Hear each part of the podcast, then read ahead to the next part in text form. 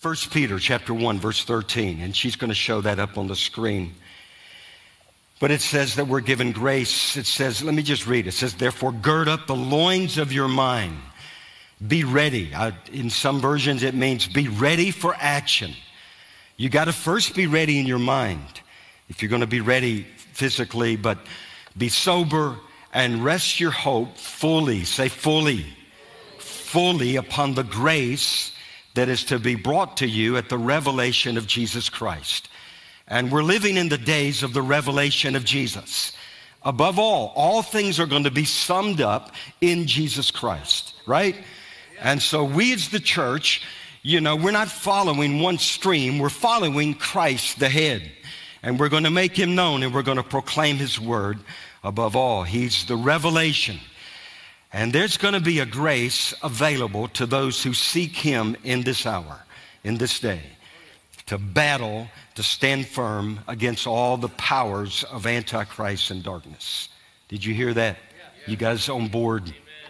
You got to get that from Jesus. You have to have that anointing, that grace. And uh, so, anyway, Lord, we just thank you for this morning. Lord, thank you for the time of intercession. Thank you for the people that are a part of this church body that carry mantles, anointings. They carry fire for nations, for Israel, for Lord, Africa, for nations of all around the world. Lord, we thank you that we're the church of Jesus Christ. And I thank you, God, there is going to be a grace given to each of us. And we're going to be ready for action in this hour at the revelation, the revealing of Jesus. And we're going to have that grace and we're going to walk in great authority, confidence, courage. We will not be cowards. We will not shrink back. We're going to see your glory just as you said. The whole earth is full of the glory of the Lord. Now, Lord, I pray today, God, you put this in my heart.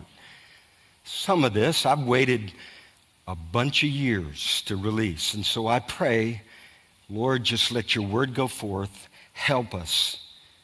Lord, come, Holy Spirit. We want to see your glory. Open our eyes, God. Give us ears to hear what the Spirit is saying to the church. Thank you for Jonathan Cahn. Thank you for Dinesh D'Souza.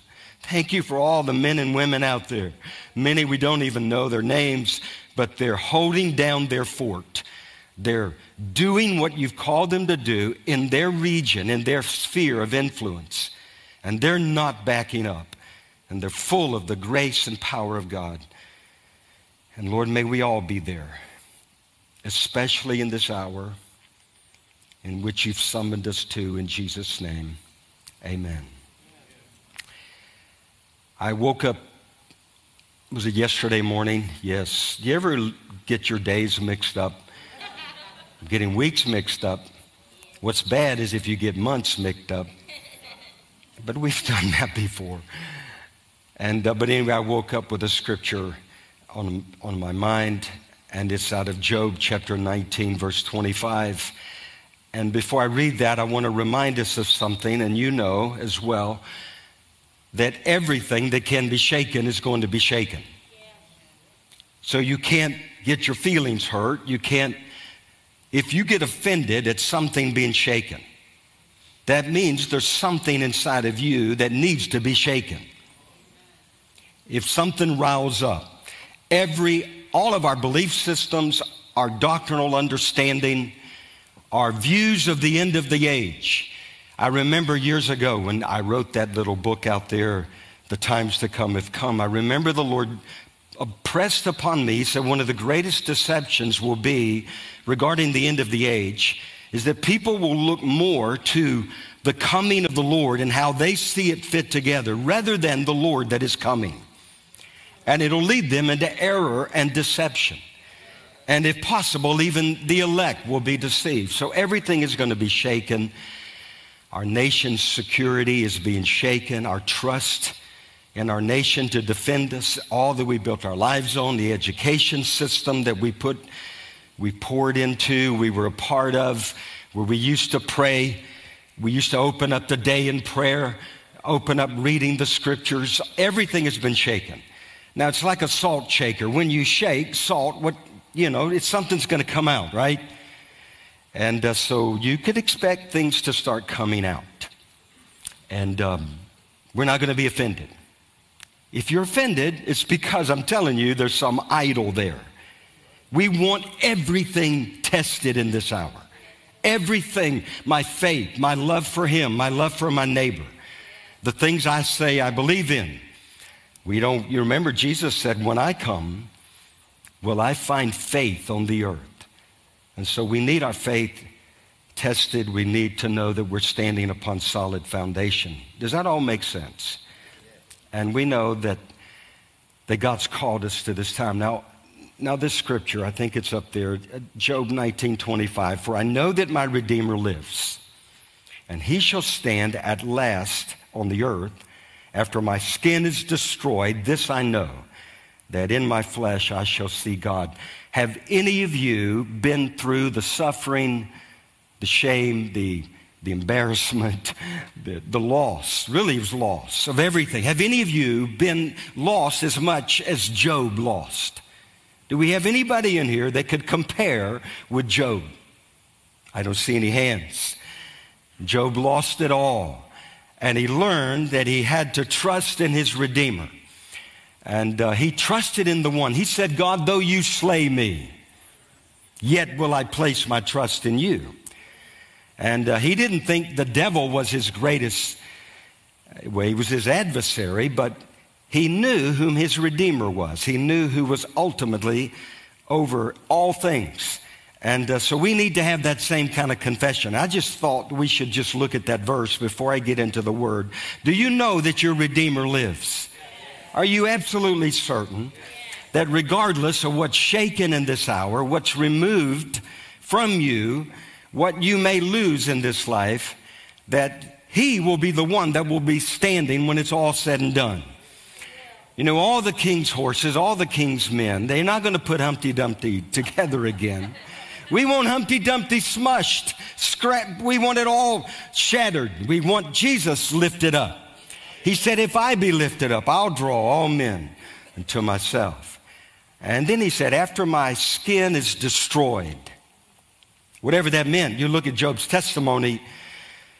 I don't want to live through what he lived through. But going through all of that, he was still confident. He was 100% convinced that in my flesh I will see my God. I'm going to see him, and we shall behold him. Now, you know, the shaking is not going to be that comfortable to your flesh. Did you not know we're supposed to be sharing in the sufferings of Christ? So that's not going to be that comfortable. Your mind is going to be a little bit, you know, you're going to be tempted to think all kinds of things. That's why you need everything shaken out so you can be standing firm. There's only one thing that won't be shaken in this hour the kingdom of our God. That's it. One king, one kingdom, and all of those that know the king will be a part of that kingdom. That's it. There's neither Jew nor Greek. There's neither, you know, Ukrainian or Iranian or Brazilian. We're in Christ Jesus. That's it. One people, a holy nation, a royal priesthood, chosen for this hour. And so we have to stand on the solid foundation. That's part of my role to help one another stand. I need help. And guess what? We have the helper. Jan, you have the helper. He's not going to desert you in this hour. You think he's called you to this day to desert you and leave you on your own? He's given us divinely powerful weapons.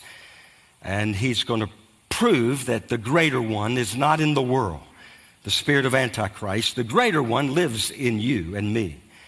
And it's Jesus Christ, the Son of the living God. Now, Go with me, if you would, to Nehemiah chapter 8. And um, this is actually cha- uh, part two of a message that we began on Friday night. And uh, we attempted to begin what's called a solemn assembly. I don't know that we did everything right. I'm sure we didn't. But we gathered and we let her rip the first time. I say the first time because I have a feeling there will be other times. In fact, you know, I was thinking about that scripture, Job. I wonder if that's a picture of the last day church. Jesus is coming to shake everything that can be shaken out of his people so that he's coming for a bride without spot and blemish. So everything is falling away. Everything. So that he's coming for a pure and spotless bride. And that bride is not shaken by what they're losing. They're confident in who they will see, and they know who lives. They're confident. I know my Redeemer lives. And when my skin is destroyed, whatever that means, doesn't sound that good to me, but I know I'm confident I shall see him standing on the earth. Anyway, what a, a glorious day that will be. My dad used to sing that song on a day. What a glorious day. I don't remember, but I remember him singing it. And my Aunt Beulah and my, my uncles, and they sang it with power and authority. Oh, what a day that'll be. And we can't forget there's a day coming. The Lord Jesus is ultimately going to reign. You know, peace ultimately will come from the Prince of Peace. And so we, that's our confidence. Okay, so Friday night, go to Nehemiah chapter 8, verse 17 and 18. I've got to finish today. I'd encourage you to go back. You ought to listen to Friday night. I don't know if I can repeat the same fire. I don't know. How am I going to do this, Lord? I'm just trusting because I've been holding on to this message a long time. So, in verse 17, so the whole assembly of those who'd returned from the captivity made booths. They sat under the booths and, you know, the, this feast that many of us, even this day, it just happened. And uh, until the day the children of Israel had done so, and there was very great gladness. Also, day by day, from the first day unto the last, he read from the book of the law of God. And they kept the feast seven days, and on the eighth day there was a sacred or solemn assembly, according to the prescribed manner. And that's what I had asked the Lord when I read that. I said, God, did we do it? Did we do Friday night according to the prescribed manner that you would have desired? And I thought, well, my first thought was, you preached too long, talking to myself, because I wasn't planning on doing that. And then I started reading the beginning. I thought, wait a minute, I didn't preach too long. If you back up in chapter 8, you know what happened on that day. It said in verse 3 then he read it. He was reading the law of God. And there's an open square from morning until midday. So they read the word in a big chunk of the day. And uh, so the people stood. They didn't leave. They stood actually during the preaching, the reading of the word. In verse 6, and Ezra blessed the Lord, and all the people answered and said, Amen, Amen. And while lifting up their hands, they bowed their heads, they worshiped, and they, their, their faces were toward the ground. There was, they listened to the word of God first. America needs not to hear the word of what someone's opinion is, especially in this hour. We need to hear the word of the living God. When you get more out of what somebody says rather than what God has spoken, you can, say, you can be certain something is awry in your walk with Jesus. Because you're, you're, you're gaining from others. You should be hearing. All my people will hear him, from the least to the greatest. We all have Jesus living inside of us. The word has been written in our heart. And so we should be able to know the truth. We should discern between right and wrong and that which is of the flesh and that which is of the spirit. But faith comes by hearing, hearing by the word. So we need to hear the word. But then they repented, they were broken, they were gathered, and they were attentive. They, you know, I was thinking Friday night, you know, how, um, you know, there was a little bit of repentance. A solemn assembly was not supposed to be just intercession for whoever. That was not the purpose. They were coming together to repent, to turn to the Lord, to cry out to Him. I think a little of that happened. God has a way of causing a lot of that to happen. But I thought about Dr. Mark, and he shared about repenting beginning with us, and I thought, you know, that may have been the best part of the whole night. And, uh, but, you know, it's okay. The Lord understands, and I think we're going to get better. But we have to do things His way. We need a foundation of the Word. You should be in the Word of God every single day. Every day. And if you miss a day, you don't condemn yourself. Just shake it off. Repent. Lord, I'm so sorry. I obviously had more things to do or better things to do than spend time with you. Repent. Say, God, I'm sorry. What do you think He's going to do? Forgive us. Confess our sin. Every day, daily, go to Him. Every day. And then just read, stand, spend time with Him. So now let's just review a few things. T- I won't read there, but in Jeremiah chapter 5, remember the big problem was their refusal to hear the Word of God. That is one of the big problems in America today.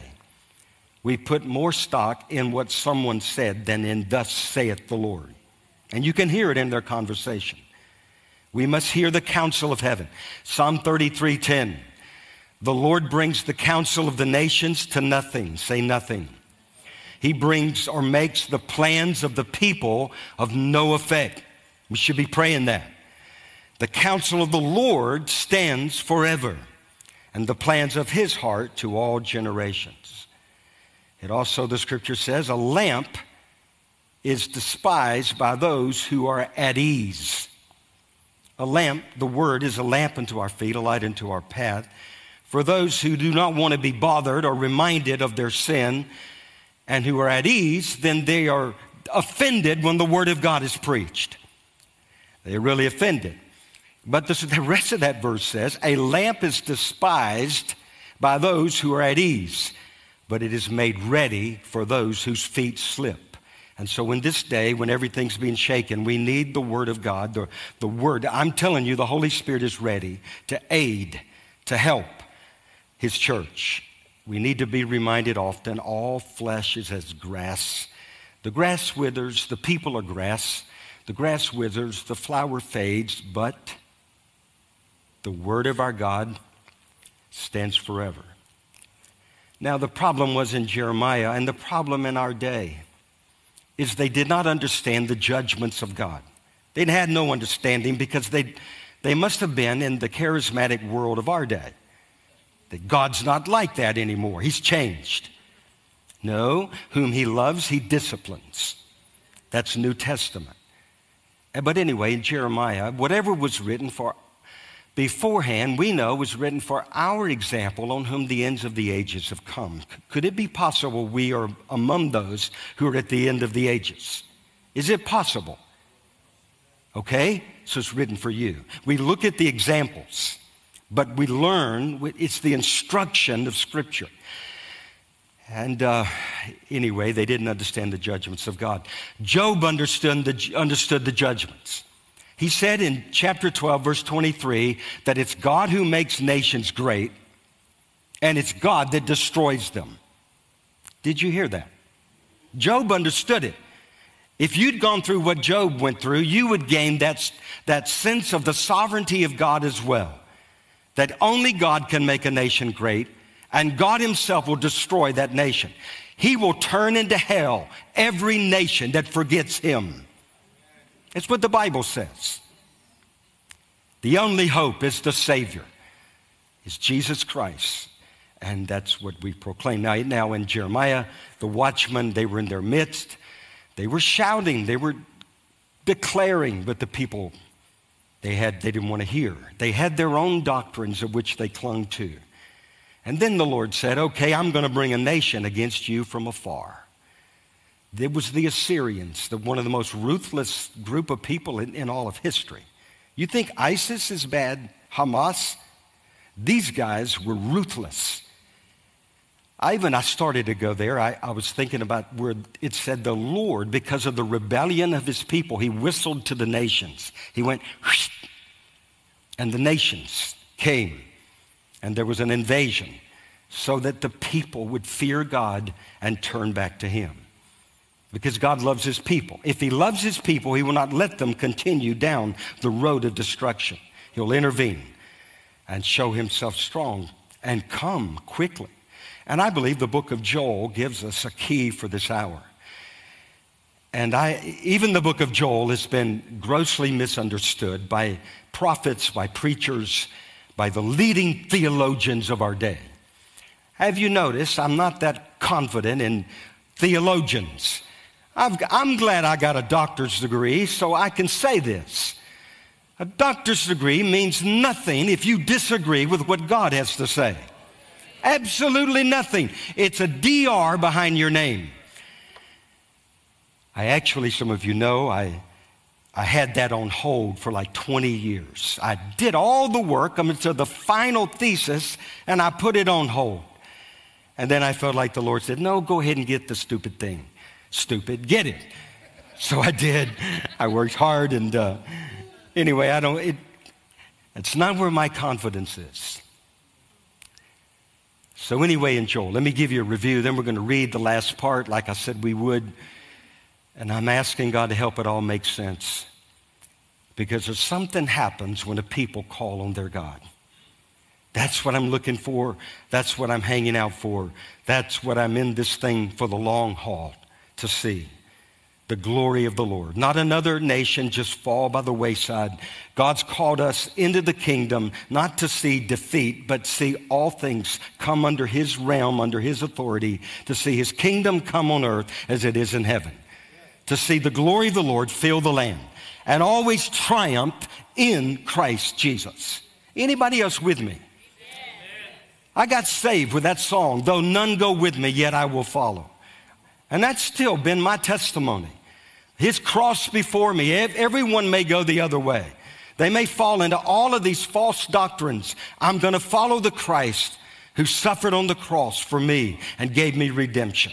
And in that day I will see him, my Redeemer shall live. Above every other false God, every other idol, Jesus will live forever. And every tongue will bow, every knee will bow, and every tongue will confess. I just want to do it on this side of glory so that he can welcome me and say, Well done, good and faithful servant. You were faithful in little, and now I'm going to make you ruler over much. I don't want to be a ruler. I just want to be in on the game. I want to be one of his sons. And I know that's your testimony. Now, in Joel, a disaster struck suddenly out of no warning. Joel is the chosen messenger to deliver the word of the Lord. And we said Friday night that God always reserves men and women that were kept for His word to be delivered at a right time. There's sometimes you can deliver a word prematurely. It's the word of the Lord, but it's not ready. It's like you need to, it needs to kind of, you know, regurgitate or something. I don't know. It just needs to be in the works. You need to make sure you're walking in it, I guess, before you can deliver the message. And so God has men, He has women, He's got people in this room and watching. He's about to release on the nations with, Thus saith the Lord. And demons are going to scream because of the word of our God. I'm telling you, the word of our God is greater than the words that are going to soon be proven as nothing but words. Now, we, in Joel, there was a swarm of locusts that devoured everything in the land. You can read it. They were crawling, consuming, swarming. Man, these locusts were having their day. Now, where do you think the locusts came from? Most people in the charismatic church in America would say the devil. I'm going to show you different. They came from God Almighty because of the sin of the people, the rebellion of the people. He wanted to get their attention before they were completely destroyed for all of eternity.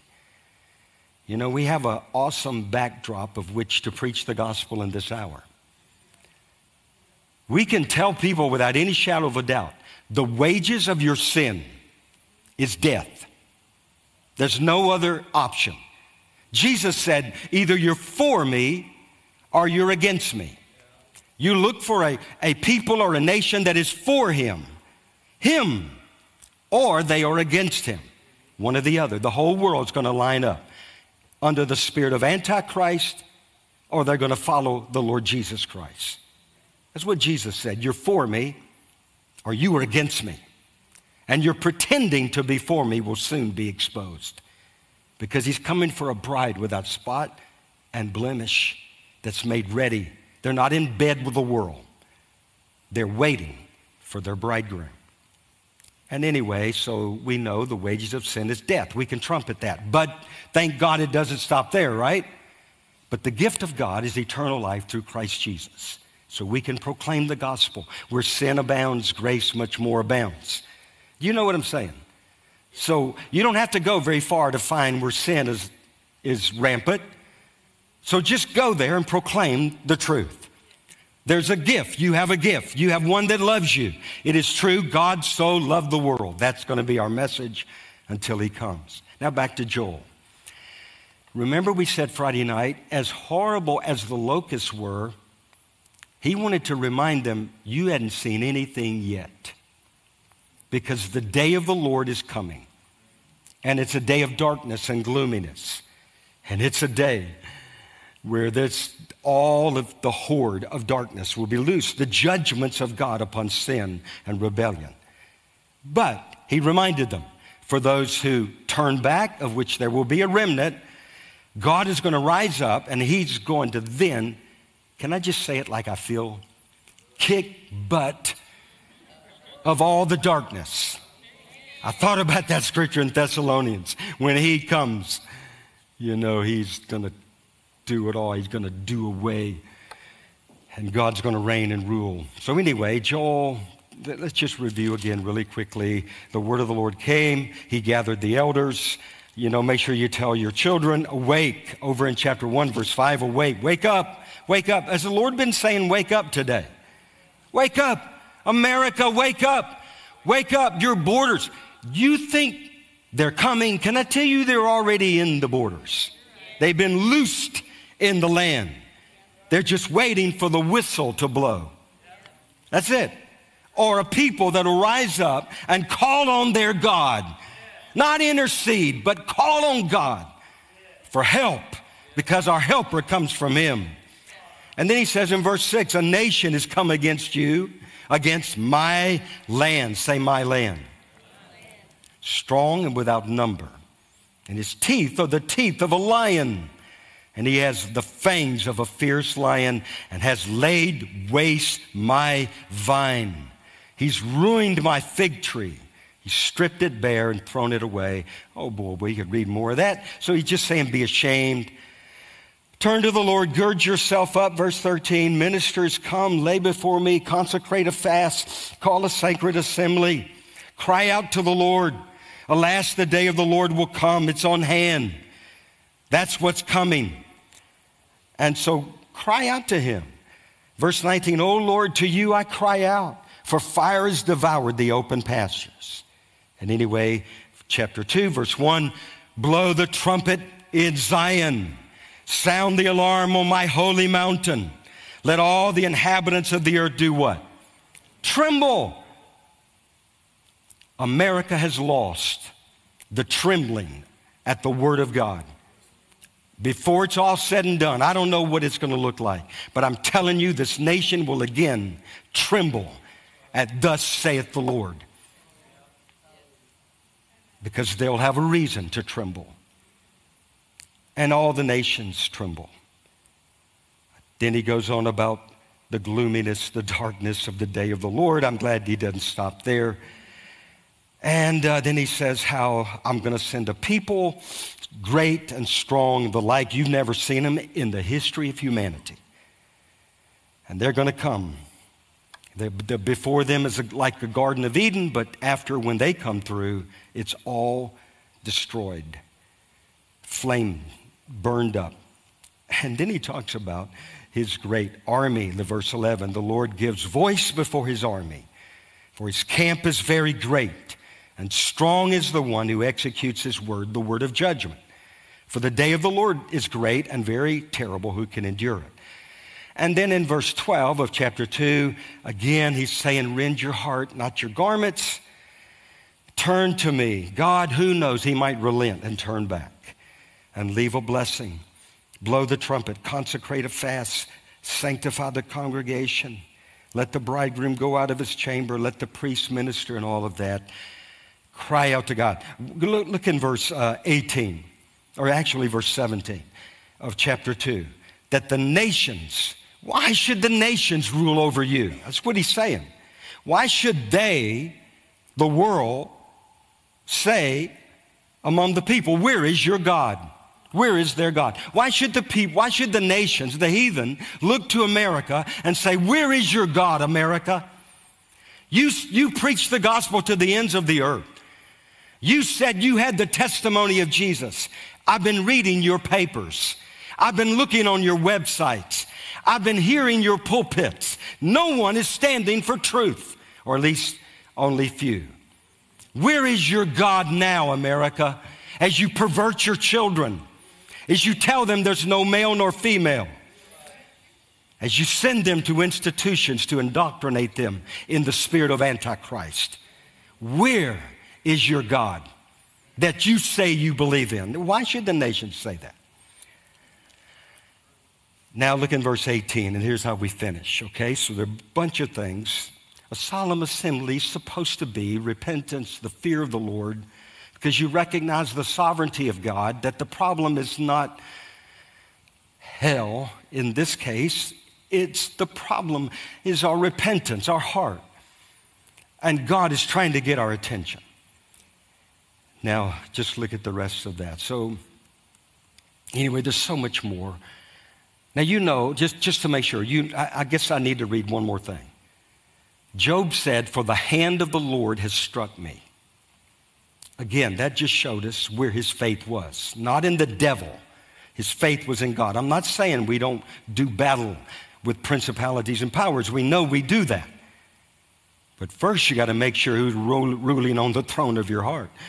And then Job said, Though he slay me, yet will I trust in him. Look in Lamentations real quick and then we'll finish up with Job. Lamentations. I read a scripture Friday night out of Jeremiah, no, Isaiah. It was Isaiah 45. And how God basically, out of the mouth of God, comes both woe and well being. You don't hear that preached. You don't hear that because we've lost the fear of God. That's why we have no fear of God in the land today. You know, why fear God? God's not in charge. You just fear the devil. He must be the cause. There's a greater one than he. Now look at Lamentations chapter 3. This is more emphasized. And verse 25 The Lord is good to those who wait for him, to the soul who seeks him. It is good that one should hope and wait quietly for the salvation of the Lord. It is good for a man to bear the yoke in his youth or bondage or adversity or affliction if he must.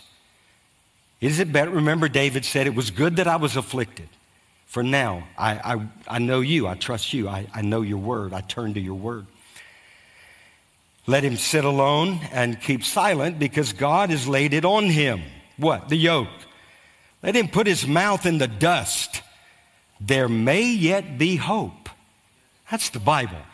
Boy, God did a great job. The Holy Spirit did a great job preserving this for us. So, whatever the condition you're going through, there may yet still be hope. Well, let's read. What's he talking about?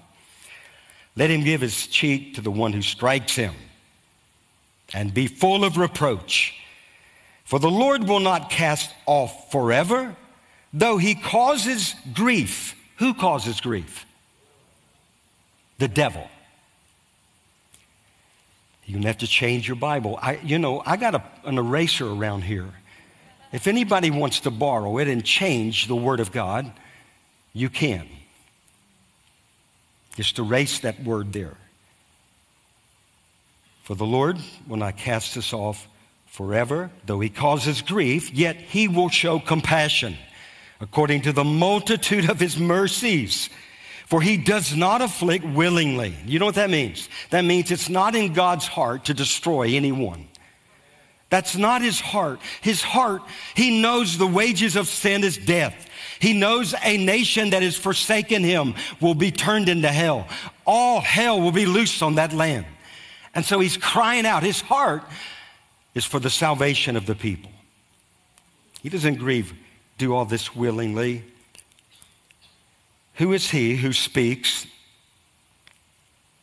And it shall come to pass, verse 37, when the Lord has not commanded it. Is it not from the mouth of the Most High that woe and well being proceed? So, why should a man, a living man, complain? A man for the punishment of his sins. Did anybody see that? Why should you complain? Why should you complain, America? For the punishment of your sin because you've rejected a holy God. Should be no complaint, there should be repentance, fasting, rending your heart, turning back. So that's what he goes on. He says in verse 40, let us search out and examine our ways and turn back to the Lord. Is that not the message America needs to hear? America, your enemies are within your gates.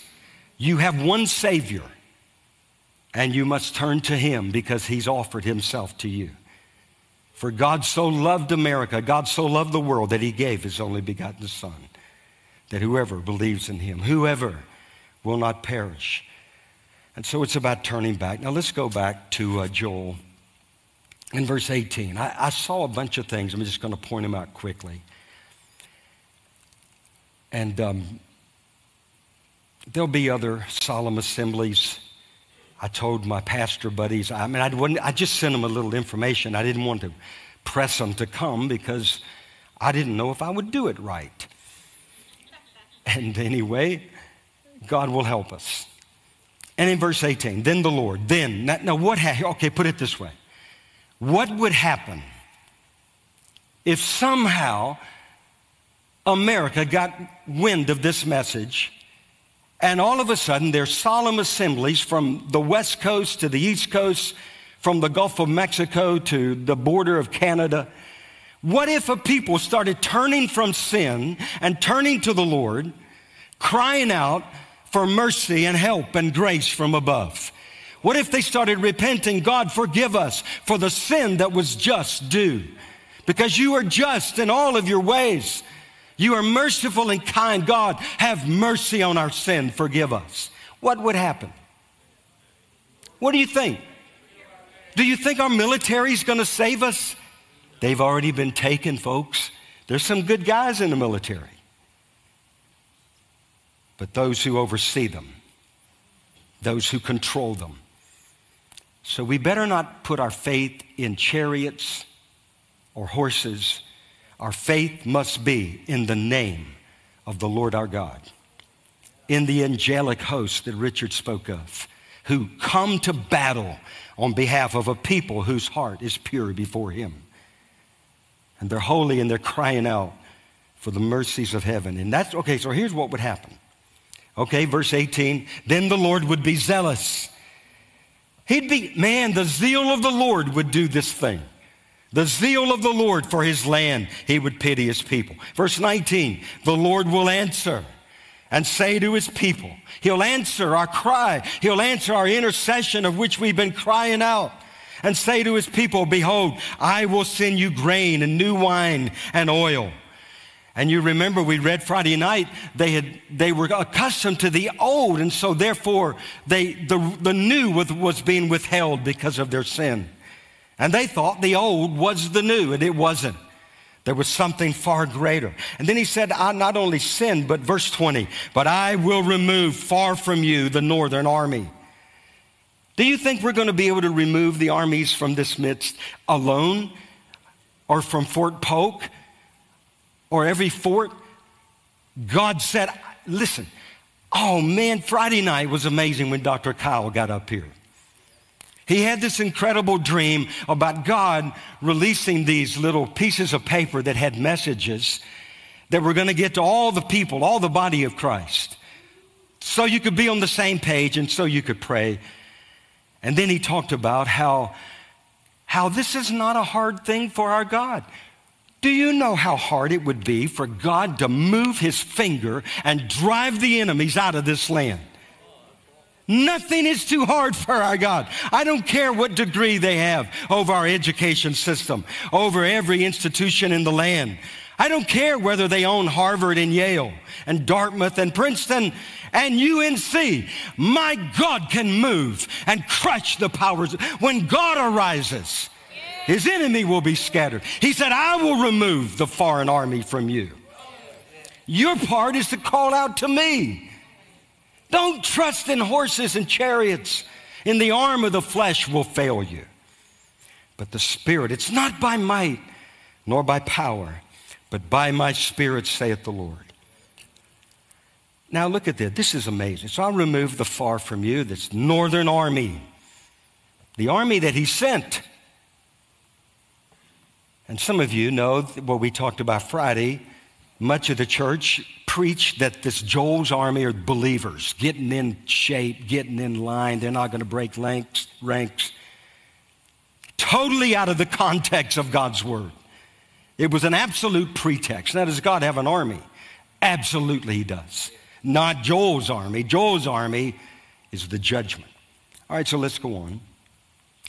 Now, this is what's cool. I'll drive away, man. I'll get rid of this and he'll turn his face toward the sea and back toward him. He's going to run him out. His stench will come up, and his foul odor will rise because he's done monstrous things. Is the enemy doing monstrous things in the earth today? In Israel, when I'm hearing the stories of what's happened, monstrous. We know where Hamas has come from, not Gaza. They came from the pit of hell. And then when we heard, we know who financed them Woe to America, for your hands are filled with innocent blood. And God is the one we're going to have to stand and answer to. We should be repenting, crying out to our God.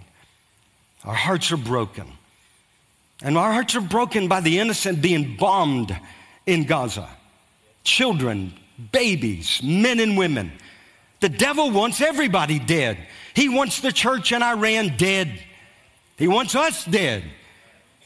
We're just the, we're like in the final, I mean, we're out there crying out to God now. And I guarantee you, the Iranian church is crying out to God for us. I guarantee you, they're on their knees because they know the importance of this nation. And they're saying, Oh God, awaken our brothers, sisters in America. Send a great spiritual awakening, God, before it's too late. They're crying out to heaven. And it would be just like the enemy to destroy them in a flash and to wipe out their prayers and their heart cry. The enemy comes to destroy and kill everybody. He's no respecter of persons. All right, let's go on. Now, this is what's really good. They're monstrous, but he says, Fear not, O land, be glad, verse 21, and rejoice, for the Lord has done marvelous. God can change the monstrous to the marvelous in a heartbeat. Did you see that? He can take the monstrous and put it down and raise up the marvelous wonder of God in the midst of his people. That sounds like to me what I'm voting for and I'm believing for. Verse 23 Be glad, you children of Zion, rejoice in the Lord your God. He's given you the former rain faithfully. He will cause the rain to come down. He wants to answer the prayers of revival and refreshing and renewal, the former, the latter. He wants to send it. Verse 25, so I will restore to you the years that the swarming locust, the crawling locust, the consuming locust, the chewing locust, my great army which I sent among you. I want to restore. What kind of God is that? It's the God of heaven. It's the God who reigns, who's sovereign above all. That's who that is. And you shall eat in plenty and be satisfied and praise the name of the Lord your God, who's done wondrously things with you. And my people shall never again be put to shame. Then you will know that I am the Lord in the midst of Israel. I am the Lord your God, and there is no other. And my people shall never be put to shame. But there's a process. Then look in verse 28. And it shall come to pass afterward. Can we remove that word? Anybody afterward? Now, I know there have been outpourings of the Spirit. We're praying for one here. I think there's been one in our midst. The outpouring of the Spirit has done an amazing thing.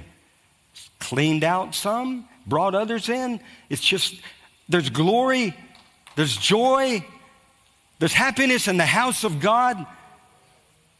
It doesn't matter who shows up anymore. We just, God, you're in our midst. So I know that's happening. I'm not losing heart. But I know this it shall come to pass afterward. I know we hadn't seen anything yet, especially what God wants to do beyond. And I will pour out my spirit on all flesh. And your sons and daughters shall prophesy. Your old men will dream dreams. You, thank you, Lord. And your young men shall see visions.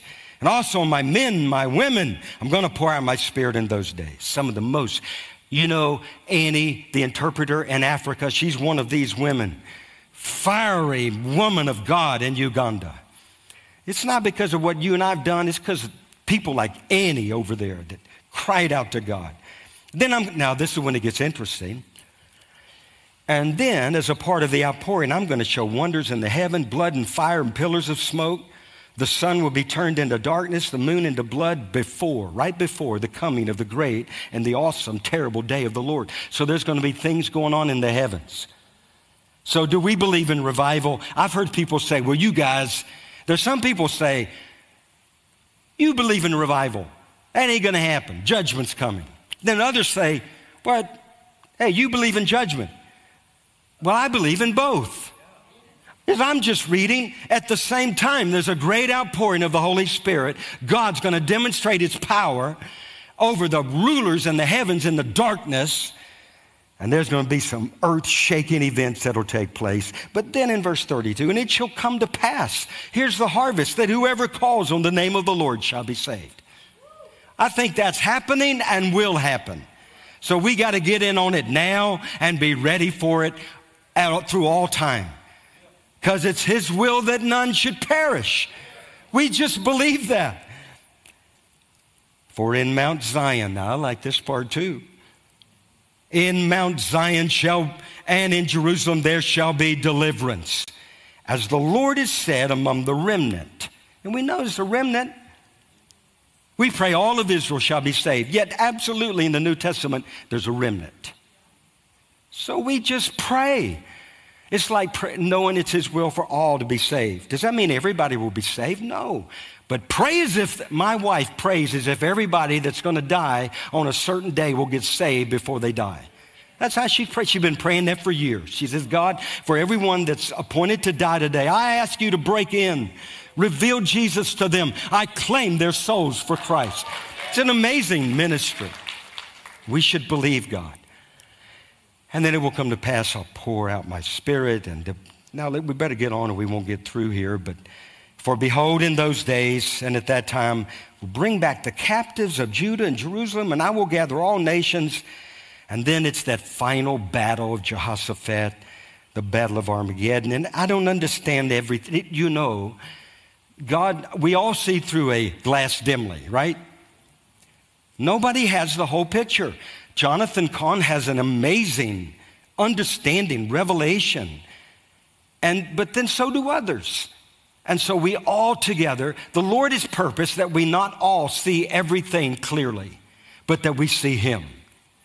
And if we see Him, the head, all of the parts sharing what they see of the head are going to see the glory of the Lord and the majesty of our King. Well, in those days, I'm going to gather all the nations. And anyway, they've cast lots for my people and given a boy as a payment. And there's a, anyway, I, we can't get into all of it, but basically in verse 4 and verse 5, retaliation comes. Verse 5, God says, Because you've taken my silver and my gold. I wish I could tell that to the people that are trying to do that now. Because you've taken my silver and my gold, and you've carried into your temples my prized possessions, also the people of Judah and the people of Jerusalem, you've sold to the Greeks, that you may remove them from their borders. Behold, I will raise them out of the place. Anyway, God's going to retaliate. And then, now here's, our, here's, our, here's the word for us proclaim this among the nations, prepare for war. So it's the same time there are natural things happening. You and I are called to the greater battle, which is a battle of the Spirit. We know this thing's all spiritual battle, right?